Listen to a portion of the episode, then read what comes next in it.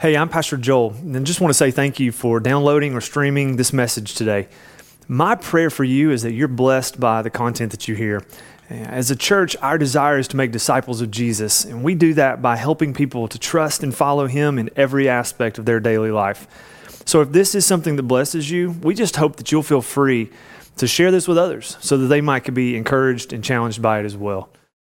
Uh, so glad to have you all with us today and being able to worship together and just being able to, uh, to be in this passage of scripture that we're, we're just reading, 2 Samuel chapter 11. We're really going to just kind of uh, emphasize some things here and then move to chapter 12. So if you have your Bible, go ahead and turn to 2 Samuel chapter 12. Uh, if last week when we talked about David's life, we talked about sins of omission, something that David did that he didn't really understand what he was doing was wrong and why it would cause him affliction. Today we're going to talk about things that are intentional in David's life that he kind of goes, I know this is wrong, but I'm going to do it anyway.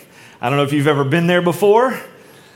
Trust me, I have, which probably also means that you have as well. Uh, and so we've been in those places before. But here's what we find as we kind of just review chapter 11. We see this, and this is a, a tragic tale that has all kinds of tragic decisions that are made, which lead to tragic actions that have tragic consequences.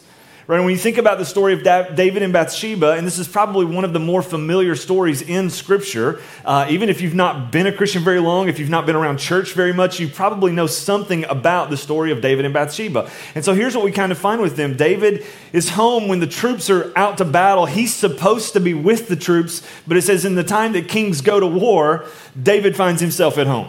He's in the wrong place at the wrong time right? And that's one of the first tragic parts of this is that David's just not doing the things he's supposed to be doing. And in the course of that, it says late one evening, David gets up out of his bed and he goes out onto the roof of his house. And as he does, he sees this woman on the other roof of another house and she's uh, unclothed and she's taking a bath, right?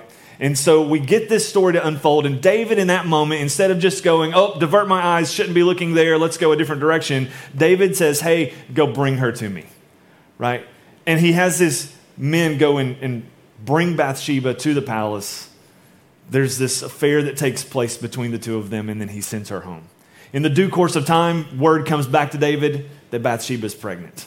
Now he's got to deal with something that he never anticipated dealing with, right? And so the message gets sent out hey, here's the idea that I've come up with. Let's bring her husband home from the war. He knows she's married. He knows this is not a relationship he's supposed to be engaged in. So he goes, bring the husband home. And the idea is maybe, maybe if he goes home, the thought process will be, well, if she's pregnant now, it's his child. Right? And so that's the cover up. That's the deception that gets brought in. The problem for David is, is that when Uriah comes back from the battle, Uriah is a person of integrity, great integrity. And instead of going home when he comes to, to the palace, he goes and he sleeps out in the courtyard of the palace. And when David finds out about that, he calls him back in and goes, Why didn't you go home? What are you doing? Like, you've been at war, you've been at battle. Shouldn't you have gone home, be with your wife, go see her? He goes, how, how could I possibly do that? The king's men, the Lord's army is at war, and you want me to go home and enjoy the comforts of my home and the comforts of my spouse? Like, I'm not going to do that. God forbid that I would do something like that. So David goes, All right, well, the plan's got to go deeper. What's he do this time? Let's get him drunk. right? Let's, that makes things better. And so now we've got this moment where David has Uriah in the palace. He gets him drunk and he goes, Well, maybe now he'll just go home in a drunken stupor. But he doesn't.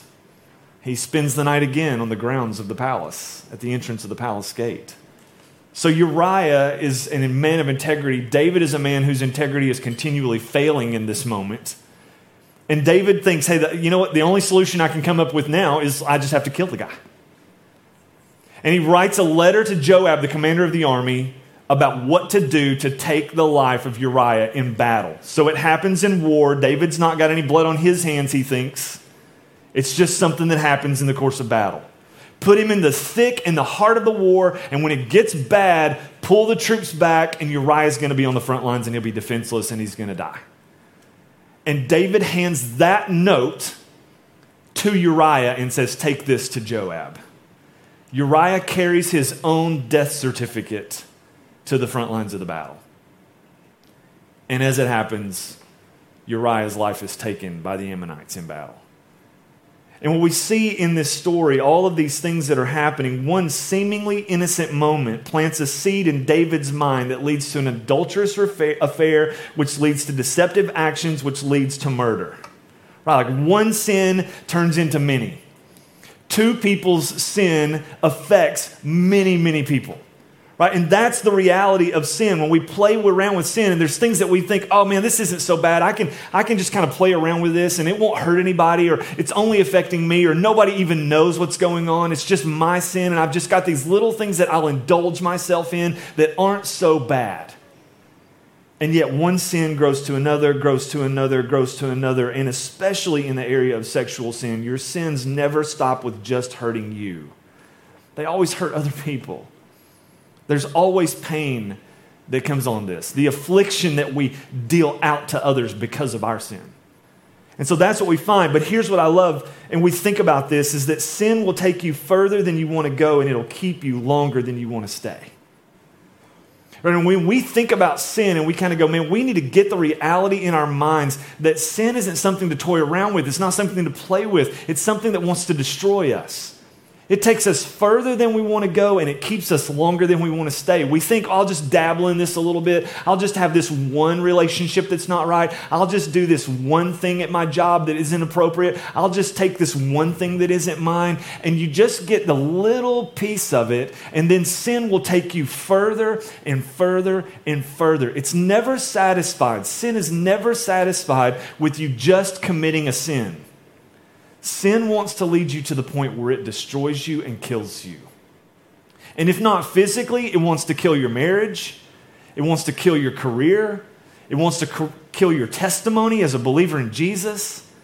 Sin wants to destroy you. And yet we just play around with it like it's innocent.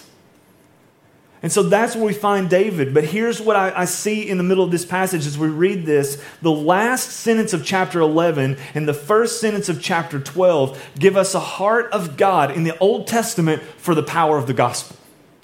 That we see the gospel on display at the end of chapter 11, the beginning of chapter 12. Here's the last sentence in chapter 11, verse 27. But the thing David had done displeased the Lord, right?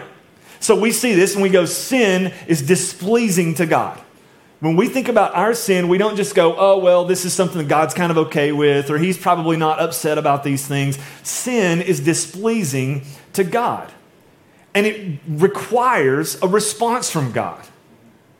And for us, the good news of the gospel is, is that while sin grieves the hearts of God and he can't allow sin in his presence and he can't stand sin in the lives of his followers, he doesn't leave us in our sin. The power of the gospel comes in the first sentence of chapter 13 or chapter 12. It says this The Lord sent Nathan to David. All right? Now, here's what we're going to unfold and we're going to unpack. And really, this is a foreshadowing even of the gospel in the New Testament. Because the Bible tells us that when we were dead in our transgressions and in our sins, at just the right time, God sent his son. And he sends his son to die for us. And when David is in the middle of the worst sin so far that we have recorded in Scripture, at least, of his life, God doesn't abandon him and he doesn't leave him alone. He sends Nathan. And you're going to see Nathan come in, and there's going to be some hard things that happen here. But God doesn't turn his back on David when he sinned. He sent Nathan, who's a prophet, and he has a message for David. And Nathan has the unenviable task of speaking truth to power. Have you ever been there before? That is not a fun place to be. When there's somebody who's uh, over you in authority, in position, in rank, whatever it may be, having to speak truth to power is difficult. David's the king of the land. There's nobody greater than David. And now Nathan has to go and he stands in the presence of the king. And this is where we pick up the story with Nathan being someone who's going to speak to David as a man of power. David's risen to this place of power and authority, and there's uh, this no more any place in people's life for him to say no to him. Right? Like David just has yes men kind of around him. This is what happens. This is what happens when we rise to power. This is what happens when there's no other authority but us. That we're just told yes all the time. I mean, can you imagine what it would have looked like for David if the men that he had sent to get Bathsheba, or just when he asked, hey, who's the girl down there on the other roof? And they went, Oh, she is the wife of Uriah the Hittite. And David went, Oh, wow, bring her to me. What if somebody had gone, You know, David, that's not a great idea. It's not something that the king of Israel should be doing. It's not responsible. It's not loving. It's not good leadership. There are some things that could really hurt you if you pursue this path. How about, King, what if instead of us doing that, what if we just go ask her to maybe take her bath inside or at least put on some clothes, right? Like, let's just take a different path instead of bringing her to the palace. But nobody can say no to David at this juncture. And so they go and they retrieve her and they bring her to the palace. So now Nathan comes in and he's got this unenviable task of speaking truth to power. And I want us to go back and I want us to see on the back end of David's sin what Nathan does to confront him. So here's what we get in chapter 12. We're going to read the first nine verses together and then we'll move on through the chapter in a minute. Says, The Lord sent Nathan to David. And when he had come to him, he said, There were two men in a certain town, one rich and the other poor.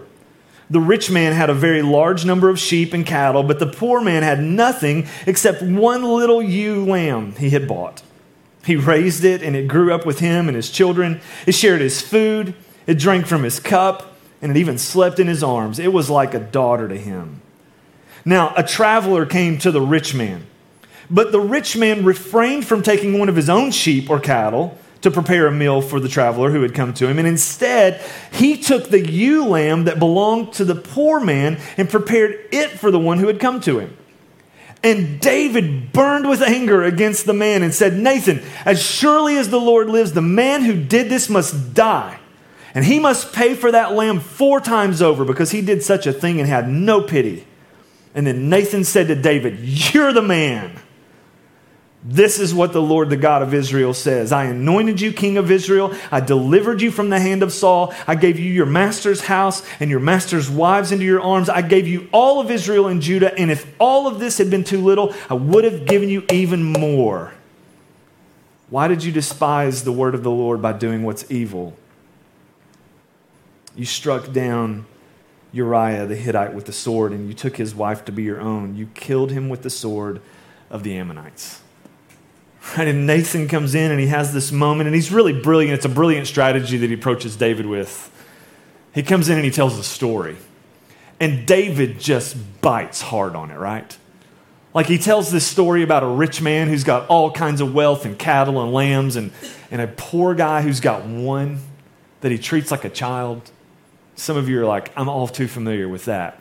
I got my dog or my cat at home, and it's just my little kid, right? And I know what that looks like, and I've got that sense in my mind of what it's like to have this little pet. But one day a traveler comes to the rich man, and instead of taking one of his own cattle or sheep and killing it, he goes and he takes it from the rich man and he kills it and he serves it to the guy. And David is furious. Like in David's mind, this isn't just a story that's being told for an analogy. This is something that's really happening in his kingdom. And so David takes on the heart of that moment as king of judge. And he goes, That guy's got to die for what he did, and he needs to pay four times over what he took from that man. And you just see David's heart going, There's justice that has to be served here. And he thinks he's doing what's right and that he's bringing justice on somebody else. But the table turns at that moment when Nathan goes, You're the guy. You're the rich man, David. You're the one who's brought this kind of pain into Israel. You're the one who has everything, and you took something that wasn't yours. And not only that, you didn't stop there, you killed her husband. And he even says, it was by the hands of the Ammonites, but he says, you killed him with the sword of the Ammonites. This was a setup, and it's on your head and you think you might have washed the blood from your hands and that it was done by somebody else and it just happened to be something that happens in war, but God sees it, David, as it's your sin, your shame, your brokenness. You've got to pay for it. And so we see all this unfold. And the first thing here, if you're taking notes this morning, that I want you to get is that God sent Nathan to rebuke David and hand down discipline to him. That it's God's mercy that these kinds of things happen. And I want you to hear this mo- this morning because it's not popular in our culture today, but discipline is a sign of love. Discipline is God looking at you and saying, when you have sin in your life, even as a follower of Jesus, even though the sin has been paid for on the cross, when you step outside of relationship with me to pursue sinful things, I'm going to come at you with my spirit and I'm going to discipline you, not hurt you, not kill you, but turn you back. That's the heart of God in the gospel. He goes, When you sin, my heart is to pursue you and turn you back to me so that you come back to a place in repentance where your life will be changed and you'll step away from sin and back into righteousness and back into holiness and back into a pursuit of godliness. He goes, That's my heart for you, is I'm going to come after you with these things. God sent Nathan to rebuke David and to hand down discipline to him. Here's what Hebrews 12 says in the New Testament, he's quoting Proverbs 3 from the Old Testament. It said, God disciplines those he loves. Right? The loving discipline of a father is to turn their hearts back to God.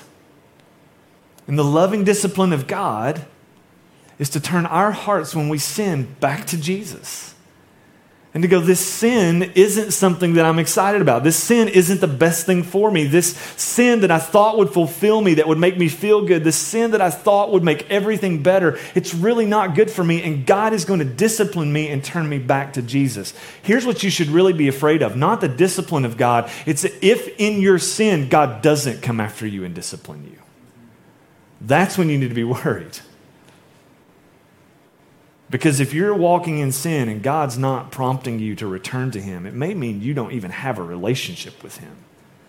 And you need to evaluate and explore where am I really genuinely in this pursuit of God, in a relationship with Jesus Christ. Discipline is the love of God for us. And so Nathan brings accountability to the situation. If you want to walk in holiness as a follower of Jesus, listen, you need some accountability in your life. You need someone, and I need people in my life and in your life who are going to ask you the hard questions. And I'm so thankful for men in my life throughout the years and men in this church that are willing to ask me the hard questions. They're willing to ask me, How's your purity? Are you watching things you shouldn't? Are you having conversations with people that are inappropriate? Is there anything you're doing that's stepping outside of the realm of what's good and holy and godly? Are you pursuing Jesus with all of your heart? Is He number one in your life? Or is there something else that's become a mistress to you that you're chasing and pursuing that you think is going to fill you, but it won't? It'll leave you empty. We need accountability in our life. We need somebody like Nathan who's going to come in and ask us those hard questions. But here's the second thing I want us to see today we easily overlook our own sin to examine the sins of others. Right? Like David's furious at the story of the murdered lamb, but he shows no signs of remorse for the fact that he's taken another man's wife and then had that guy killed. And he's able to look and go, The lamb, let's talk about that guy for a minute.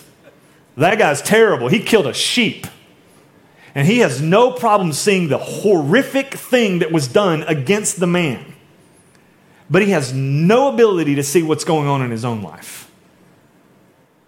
And Jesus says it this way in Matthew chapter 7, verses 3 through 5. He says, Why do you look at the speck of sawdust in your brother's eye and you pay no attention to the plank in your own eye? Right? Now, when I think about a plank, I think about it like a two by four. So if you just imagine a two by four sticking out of your face, but you look past that and you go, dude, dude, is that a speck of sawdust in your eye? Like, what is wrong with you, right? Like, we have no problem looking at other people's lives and seeing where they're making small mistakes, which God would say any sin is a radical sin. It's all bad. But He goes, when you've got a plank sticking out of your eye, you have no business looking at somebody else's face and calling them out on their sin. He goes, first, how can you say to your brother, Let me take the speck out of your eye, when all the while there's a plank in your own? You hypocrite. First take the plank out of your own eye, and then you'll see clearly to remove the speck from your brother's eye. Like he's not saying accountability isn't good. You shouldn't ever tell somebody they've got a speck in their eye. He goes, but before you do that, be careful that you remove all of the problems and issues from your life that you explore and let the Holy Spirit of God come in and do some cleansing and cleaning in your life to deal with the sin you have before you start pointing out the sins of others. Because how many times and how easy is it for us to walk through life and just be going, see your sin? see you doing that. I'm watching you. I know what's going on in your life. You think you're fooling everybody. You're not. I know what's going on, right? You, you are deeply keyed into other people's sins. No idea what's going on in your own heart. Because for whatever reason, we go, my sin isn't all that bad. I'll hold you accountable to yours, but mine, I've got my own pet sins. And they're not all that bad. And God will look at it and go, it's destructive. And you need help.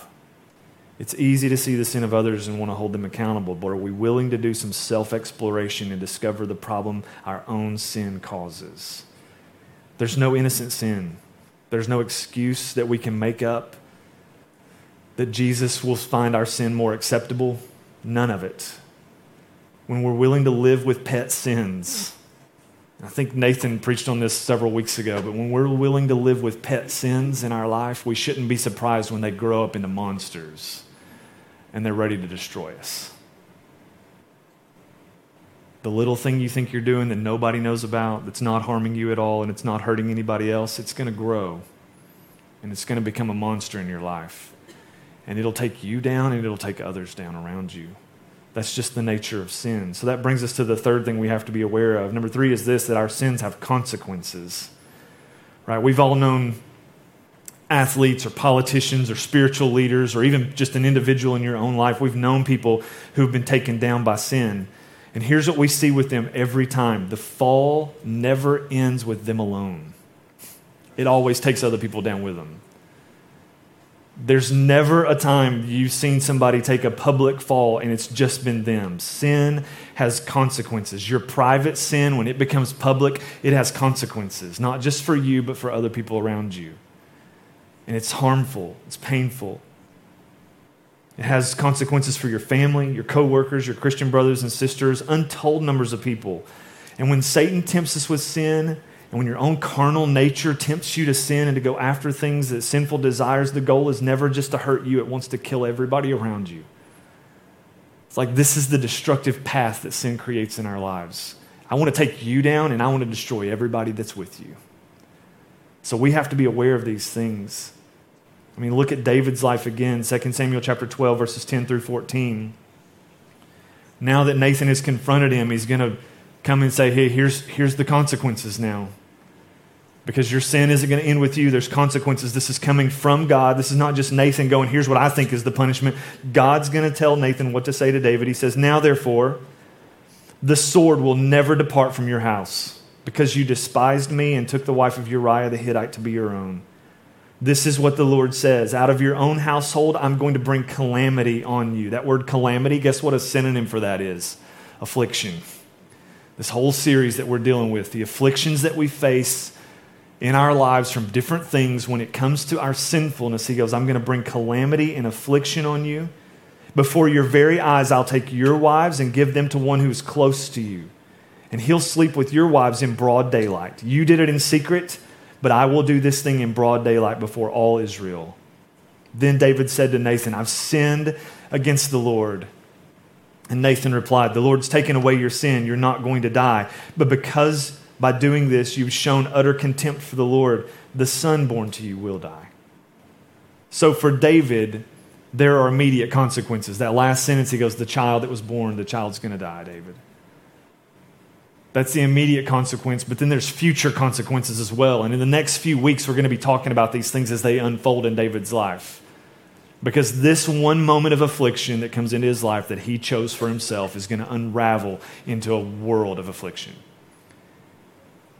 And God goes, You're, you're going to have the sword that's going to be against you for the rest of your days. David's going to face from within his own family people who are going to try to steal the kingdom from him.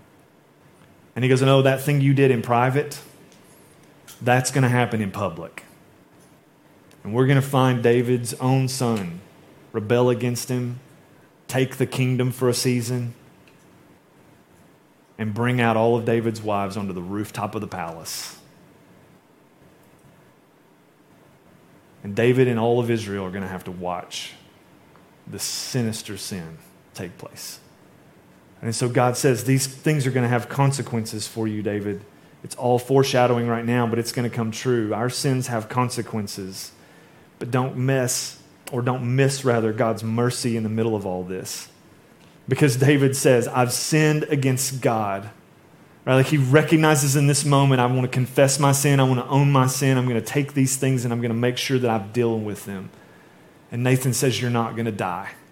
And I think that's important. I was really questioning some of that this week when I was studying to go, why in the world does God say that? Like, there's very few times in Scripture that we see somebody who goes, I sinned, and then immediately they just die, right? And yet, I was thinking back to what we talked about last week, where we saw David mess with the ark of God, bringing it into the city of Israel the wrong way, or into the city of Jerusalem the wrong way. And when, uh, when they reached out and touched the ark, they immediately just died. And so I think that David, who knows the power of God's holiness and who knows what happens when you do sin against it, this has to be a fear for him. Is this going to result in death for me? I sinned against God. Am I going to die? And Nathan gives him this mercy and says, You're not going to die. There's consequences, but your life is going to be spared. God is still for you, David. He's still with you. And here's the last thing that I want us to see this morning when Nathan says, The Lord has taken your sin away, you're not going to die. I want us to see this that repentance leads to reconciliation and restoration. And this is the beautiful part of all of this story is that David has a moment where he owns his sin. He doesn't go, Hey, I made a mistake. He doesn't try to play it off and go, Oh man, I really messed up. Oh, Nathan, it was just a momentary lapse in judgment. David goes, I have sinned against God. He calls his sin sin. He's serious about it. And he calls it out. And so Nathan says, You're not going to die. But for some of you reading this, you still are a little dissatisfied. And you're like, That's it? David just goes, I sinned. And God goes, It's okay. I'm going to spare you. And that's all we get? Like, this seems really tragic as it unfolds, and all we're going to get is David going, Oh, I sinned. And God going, Well, I'm not going to kill you. But that's not how you should be reading this. We're getting just a glimpse of this, but this is the beauty of us having the totality of Scripture. Because if you turn to Psalm chapter 51, you find what happens when David is confronted by Nathan and how David responds to this. Here's what you see in the introduction of Psalm 51 it says, For the director of music, David writes a song. It says, This is a psalm of David and it happened when the prophet Nathan came to him after David had committed adultery with Bathsheba. Now, listen to what David says here. This is not just, I've sinned against the Lord. Listen to the depth of what he goes into. Have mercy on me, O God, according to your unfailing love, according to your great compassion. Blot out my transgressions. Wash away all my iniquity and cleanse me from my sin. For I know my transgressions. My sin is always before me. Have you ever been in that place where once you've sinned, you just keep the guilt and the shame? It just lingers over you and hovers all the time. And you're like, I've just sinned and I can't get away from it. It's always there, it's constantly in my mind. David's going, I'm dying from this. My sin is always before me. And against you, you only have I sinned and done what's evil in your sight. So you're right in your verdict, and you're justified when you judge. Surely I was sinful at birth, sinful from the time my mother conceived me. Yet you desire faithfulness even in the womb. You taught me wisdom in that secret place. So cleanse me with hyssop and I will be clean. Wash me and I'll be whiter than snow. Let me hear joy and gladness. Let the bones you've crushed rejoice. Hide your face from my sins and blot out all my iniquity. Create in me a pure heart, O God, and renew a steadfast spirit within me.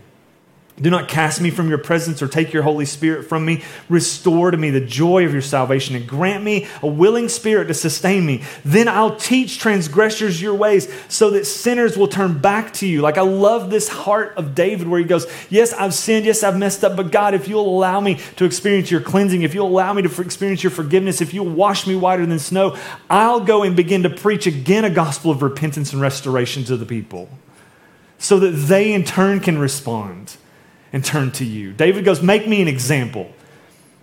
If you'll forgive me and if you'll allow me to respond and return to you and be reconciled to you and restored as king over Israel, then guess what God can do for everybody else? He can restore them when they repent and be reconciled. He goes, Nobody's out of God's favor. But deliver me from the guilt of bloodshed, O God. You who are God, my Savior, my tongue will sing of your righteousness. Open my lips, Lord, and my mouth will declare your praise. You do not delight in sacrifice, or I would bring it. You do not take pleasure in burnt offerings. My sacrifice, O God, is a broken spirit. A broken and contrite heart, you, God, will not despise. May it please you to prosper Zion, to build up the walls of Jerusalem. Then you will delight in the sacrifices of the righteous, in burnt offerings offered whole. Then bulls will be offered on your altar. So David throws himself on the unfailing love, mercy, and compassion of God. And he acknowledges that ju- God's judgment on his sin is just and right. But most important, here's the thing that David does is more important than anything else God brings his sin, or David brings his sin into the light. And so here's what's super important for us, Christians, if you're listening this morning. When you have sin in your life, the only way to deal with it and to rid yourself of it is to bring it into the light of God's glory. When we try to keep sin hidden in the dark, that's where it grows. I want you to think about sin like mold, right? Like think about a corner of your basement that's got a drip, and there's just this cold, damp space and mold is growing on the wall. And as long as you leave it in that environment, all it's going to do is continue to grow and expand. Mold will just keep growing, keep moving. It's gross, it's nasty. But if you don't remove that environment, if you don't fix that leak, if you don't expose some light and heat to it, it's going to stay growing this gross, nasty stuff. That's what sin does in our life. Until you bring it into the glorious light of God's radiant grace and then he starts melting that sin away. And he goes, It's been paid for on the cross by Jesus. Your sin has been paid for. But I want you to bring it to the light. And if you want to deal with it and really root it out of your heart and out of your life, you need to expose it to the light of God's grace.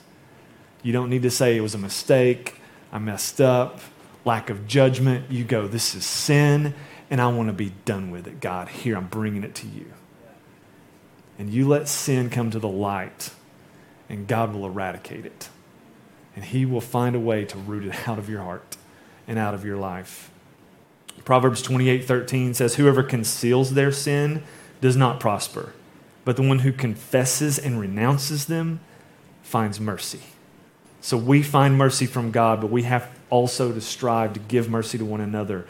Biblical community includes accountability, repentance, reconciliation, and restoration. And here's where I want us to wrap up this morning because we're going to sin, it's inevitable.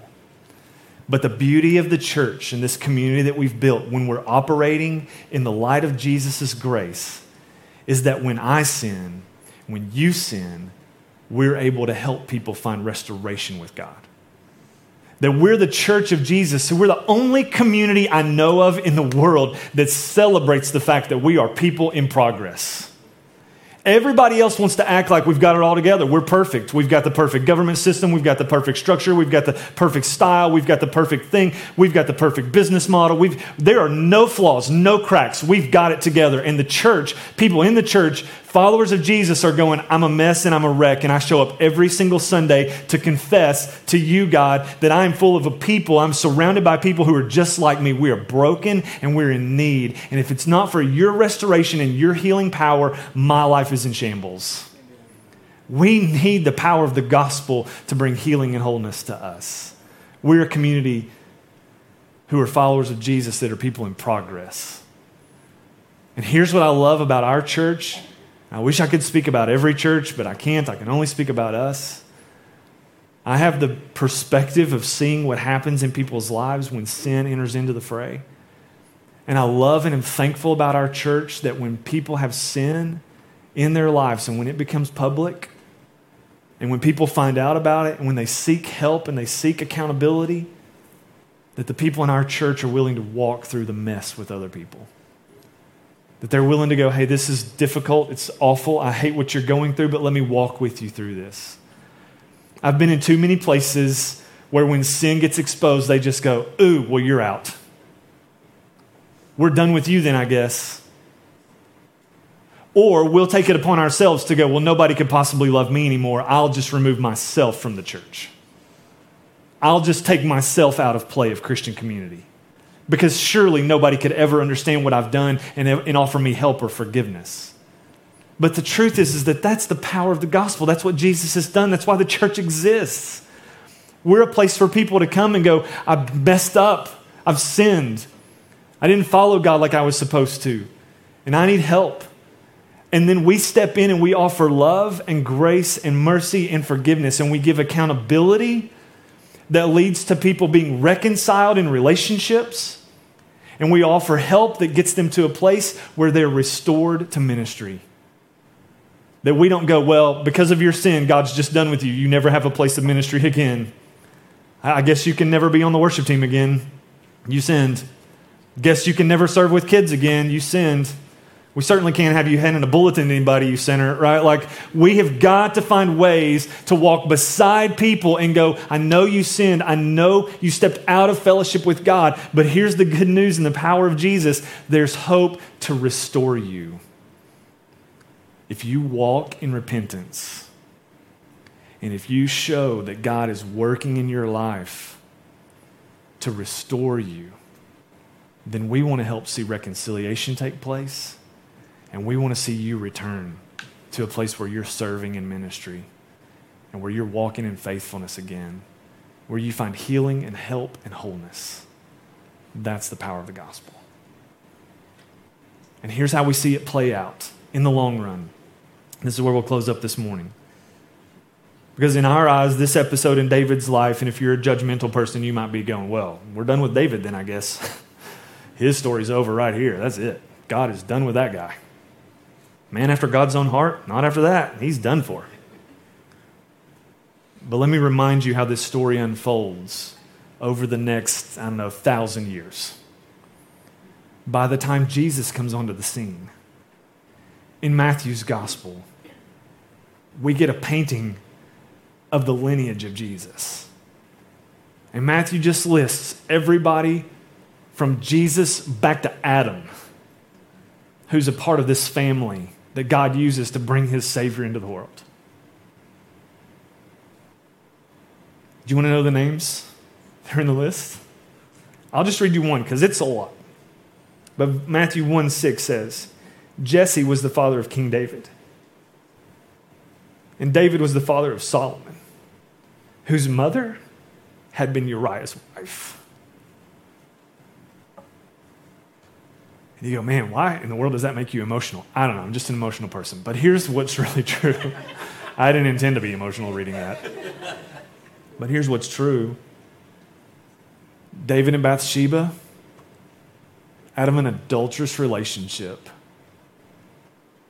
God finds a way to restore that and redeem it for his bigger story.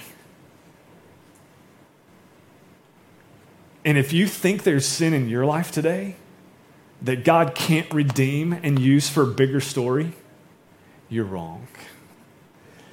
God is in the business of redemption. He takes what's broken and he uses it. And he uses people. The story of Jesus' family, just go back and read Matthew chapter 1. Every person in the story is jacked up. They're a mess. Jesus comes from a broken family, but he comes to be the only person who's not broken. So he can restore the broken. That's what he does. And that's the gift of grace that we have in Jesus. And so this morning, I'm going to ask the band to come back up. We're going to sing a song again together this morning. One we've already sang today, but we're going to proclaim it with some, maybe some newfound intensity after hearing some of this story. But here's what I would want you to know. If you're in a place personally where you know you've got sin going on in your life and it's been kept in the dark, it's time for you to bring it out into the light. Now, that does not mean you have to come up and confess your sin to everybody in the room and go, well, here's ours, and then let's just form a line over here and everybody grab a microphone and tell your sins. not doing that. But you do need to go to somebody. Jesus first, who's paid for your sins. You need to confess that. The Bible says if you confess your sins, he's faithful and just, and he will forgive you of your sins and cleanse you of your sins and lead you to righteousness. You confess your sin to Jesus, but then you get somebody else that you're close to and you go, I just need to bring this into the light, and I need to ask you to hold me accountable. And I need to ask you to walk with me because I've been trying to carry this by myself and it's too much. And I thought I could beat it by myself, and I can't. And I need the power of the Holy Spirit to help me find victory, and I need you to walk with me to help me find victory. And it may be the most difficult thing that you ever do is telling someone that you respect about some sin in your life. But I'm going to make a promise to you. If they love Jesus and walk in grace, it will be the most healing thing you'll ever do. And so let's just ask God to give us the courage to do that. Thanks so much for checking out our message today. We hope you are challenged and blessed by it. We want to invite you to come and worship with us in person if you live in the Tri-Cities area. We meet on Sunday mornings at 9 and 10:45 a.m. at One Fellowship Point in Kingsport, Tennessee. You can also get more information about us from our website or our mobile app. Have a great day.